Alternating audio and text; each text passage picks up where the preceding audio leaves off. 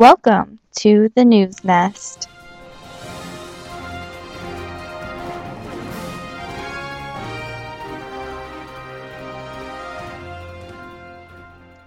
Hi, Owlies. This is Sparrow. Welcome to the News Nest. Today marks the fourth month since this show has started.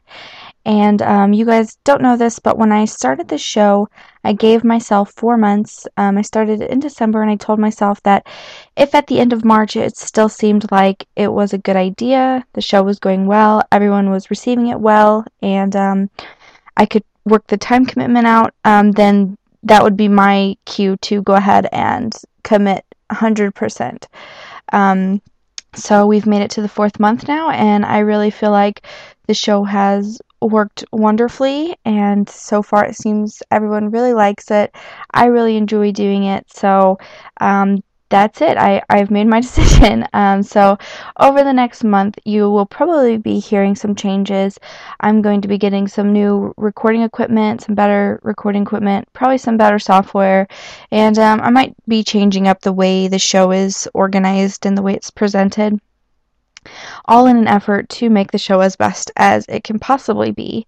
Um, now that we're on iTunes, I'm I'm always nervous about being on iTunes because I'm afraid if someone comes across us in iTunes randomly and has never heard of Tiny Owl Knits before, I'm I'm always so scared that that Stephanie might lose customers based on the way I sound. So um, that's I'm I'm trying to, my best to make the show sound professional and well put together. So um, just be aware that over the next month I'm going to be changing some things, trying some new things, and um, I'll walk you through all of it. I promise.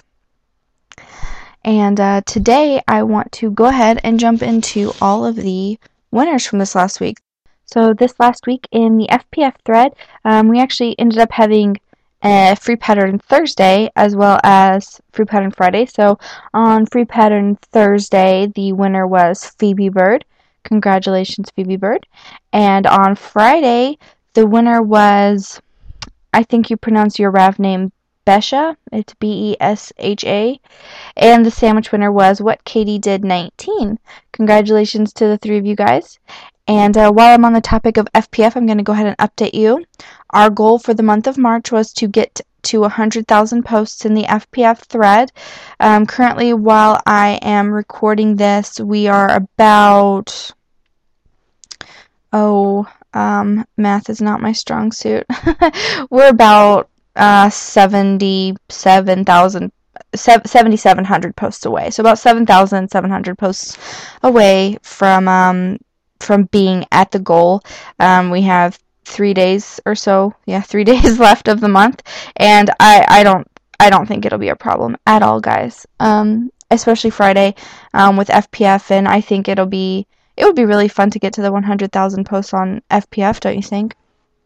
Um, but I really think on Friday and Saturday people are going to start coming out and and just get it up there because you know the pressure will be on. So um, I'm not worried. You guys shouldn't be worried either. And it's been so much fun getting to chat with people all the time.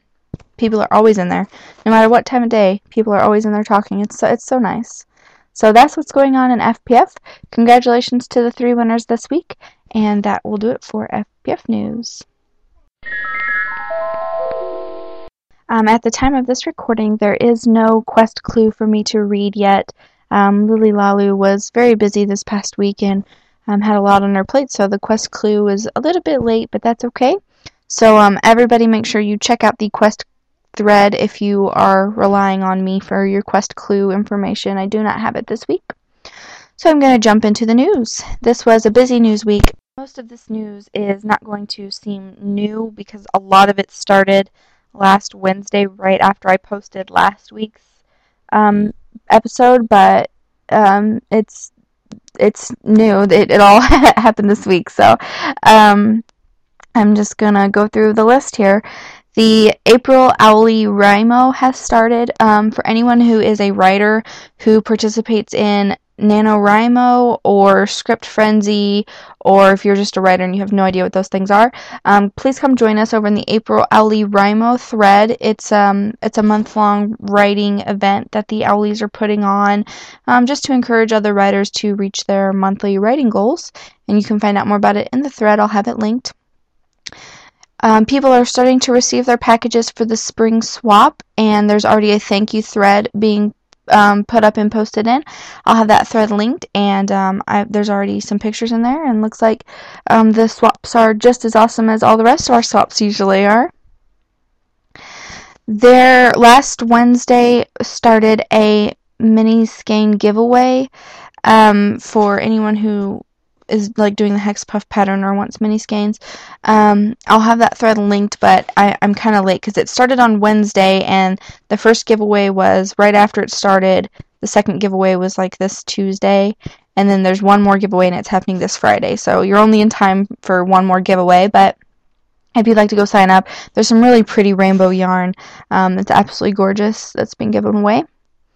In the Heartfelt Ring swap, which ended um, about a month ago now, um, Sanguine has put out the post if you have not received your ring or rings yet, to please go and post in the thread. And if you could reply to her post or earburn her, um, she's just trying to get a list of everyone who does not have what they signed up to get yet there is talk of doing a meetup for owlies who live in the Austin, Texas area. If it's um I think they're talking about doing it in May. If you would like to get with other people who are in the Austin, Texas area, I'll have that thread linked in the show notes. There is an exciting new craft along that just got started. It is a dye along. If you've ever been interested in dyeing your own yarn, um, I think particularly with Kool Aid is what the focus is, but I don't think you have to use Kool Aid. Um, they're going to be doing it together. So if you would like to be a part of the dialogue, I'll have that thread linked. That sounds horrible, dialogue. I mean, dyeing yarn.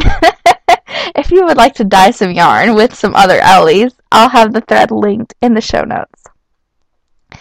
The Around the World Hexipuff swap is going well. I've been peeking my head in there and checking out all the cool pictures, and um, looks like the puffs are just super cool. We have some extremely talented owlies in this group who are making the neatest things. Um, so, and there's still plenty of time to sign up for that. That's like an ongoing. If you ever want to be a part of it, just go in there because they're always looking for more people to add to the list. So, um, if you'd like to be a part of the Around the World Hexipuff swap, you definitely still can.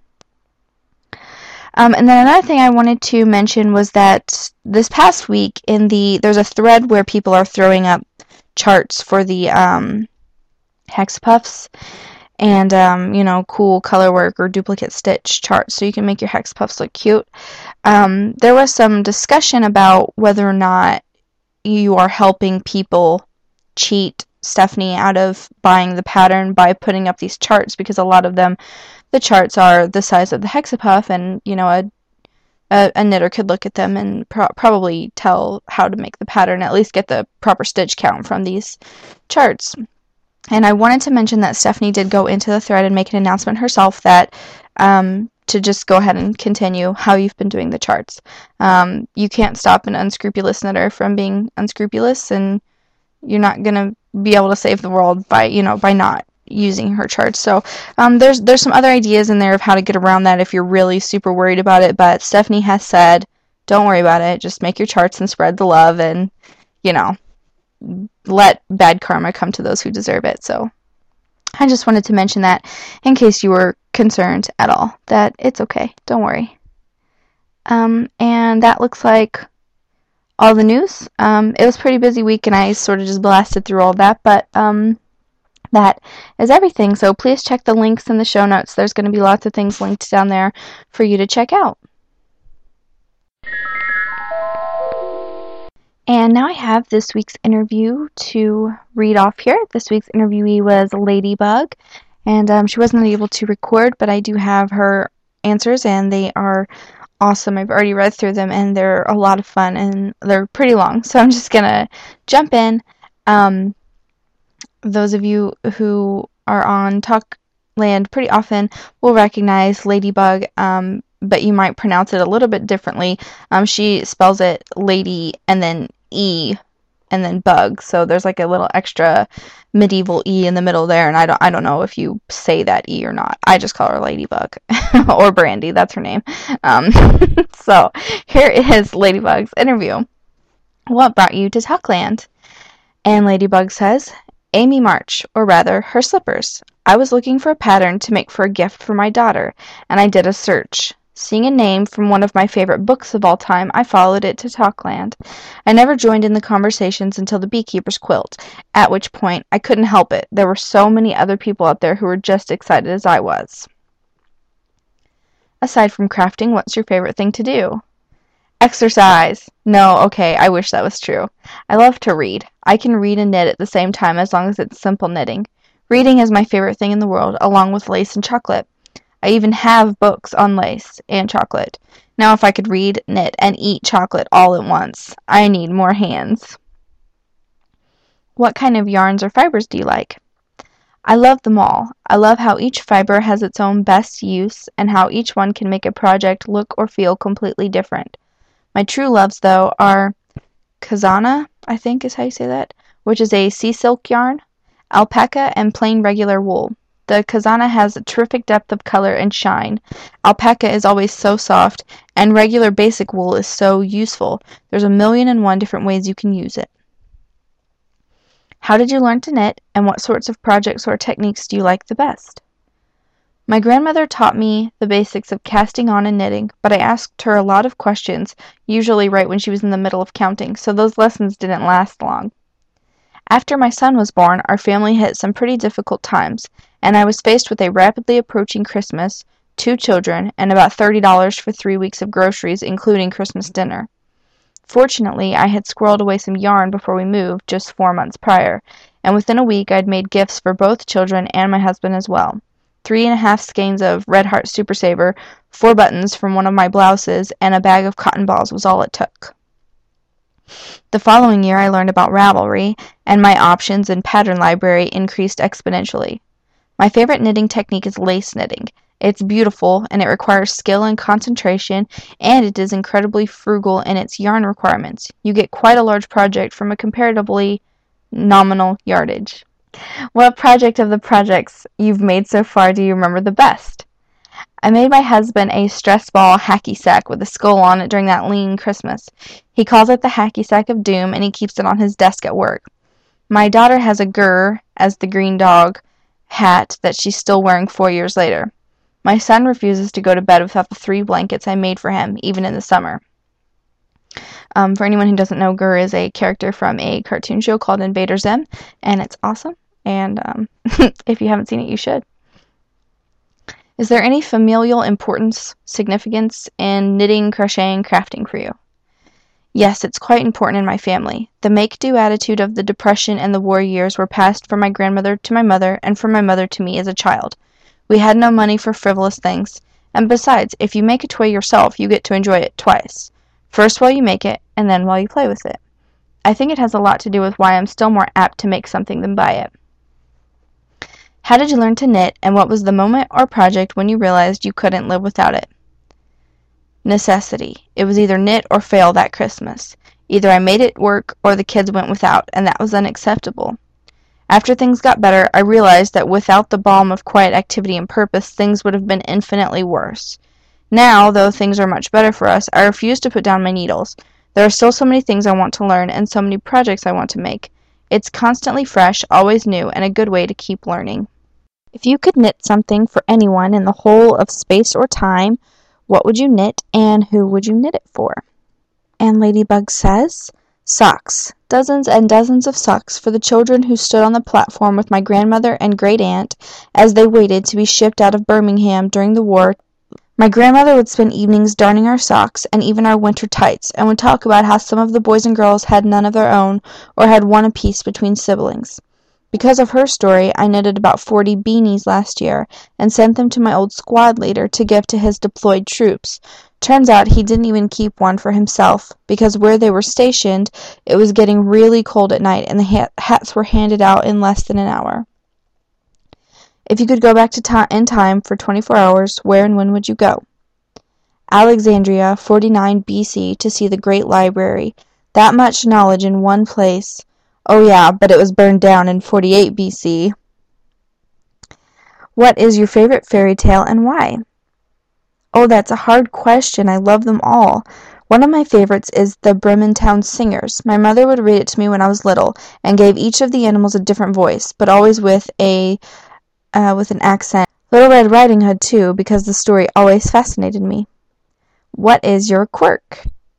One of my oddest quirks deals with teaspoons. My very British grandmother taught me the basics of high tea. This sounds innocent enough, but she was bound and determined that I should be able to do all the little rituals perfectly. Some of it must have stuck, though, because ever since, hearing a teaspoon clang against the side of a cup or clatter in a saucer puts my teeth on edge. Just a little momentary, God, don't do that. I prepare my husband's tea and bring it to him, already stirred because of this. When you were a little kid, what did you want to be when you grew up? Radar O'Reilly and Jo March. I thought Radar was cool because he was brave being a soldier in the army, but still sensible enough to take his teddy bear. Yep, took mine with me too.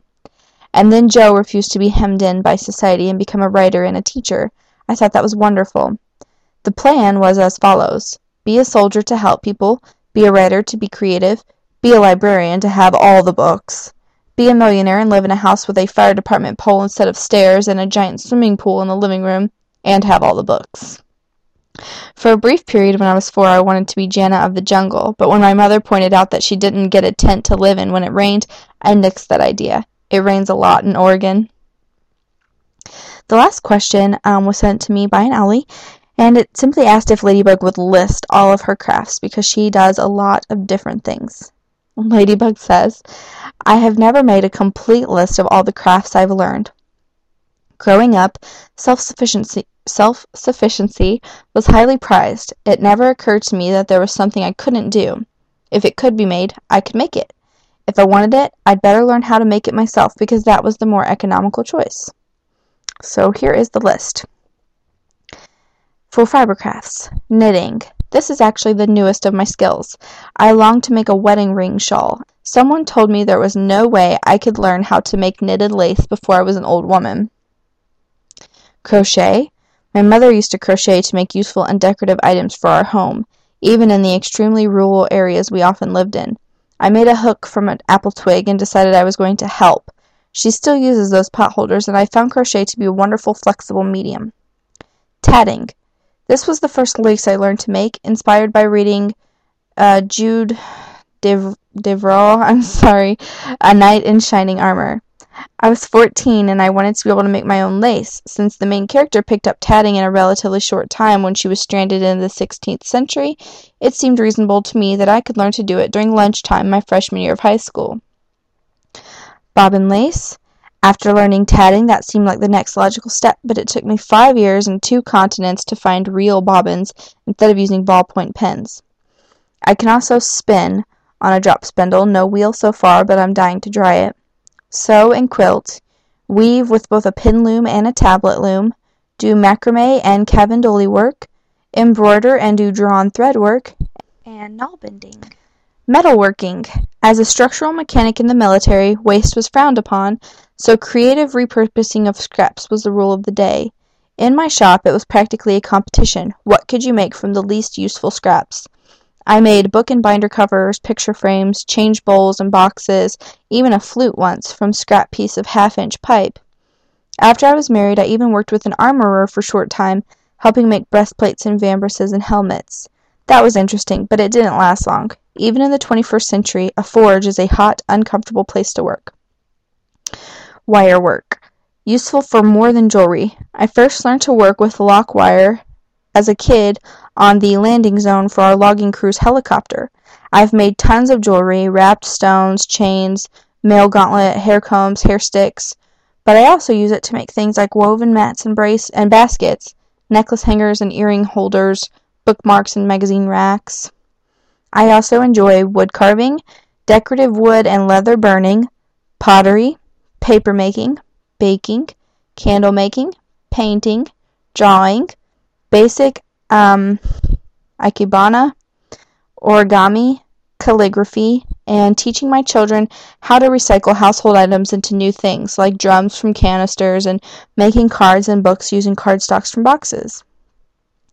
That is the definitive list, and it's a huge one. I don't even know how you find the time for all this, but I'm so impressed. And uh, thank you very much, Ladybug, for a great interview. And uh, now for this week's limerick. In our FPF, there's a goal this March that warms heart and soul to get 100k by the very last day for a chance at the Motherlode hole. Thank you very much, Badger's Mama, for another wonderful limerick, and I'll see you guys next week. Bye.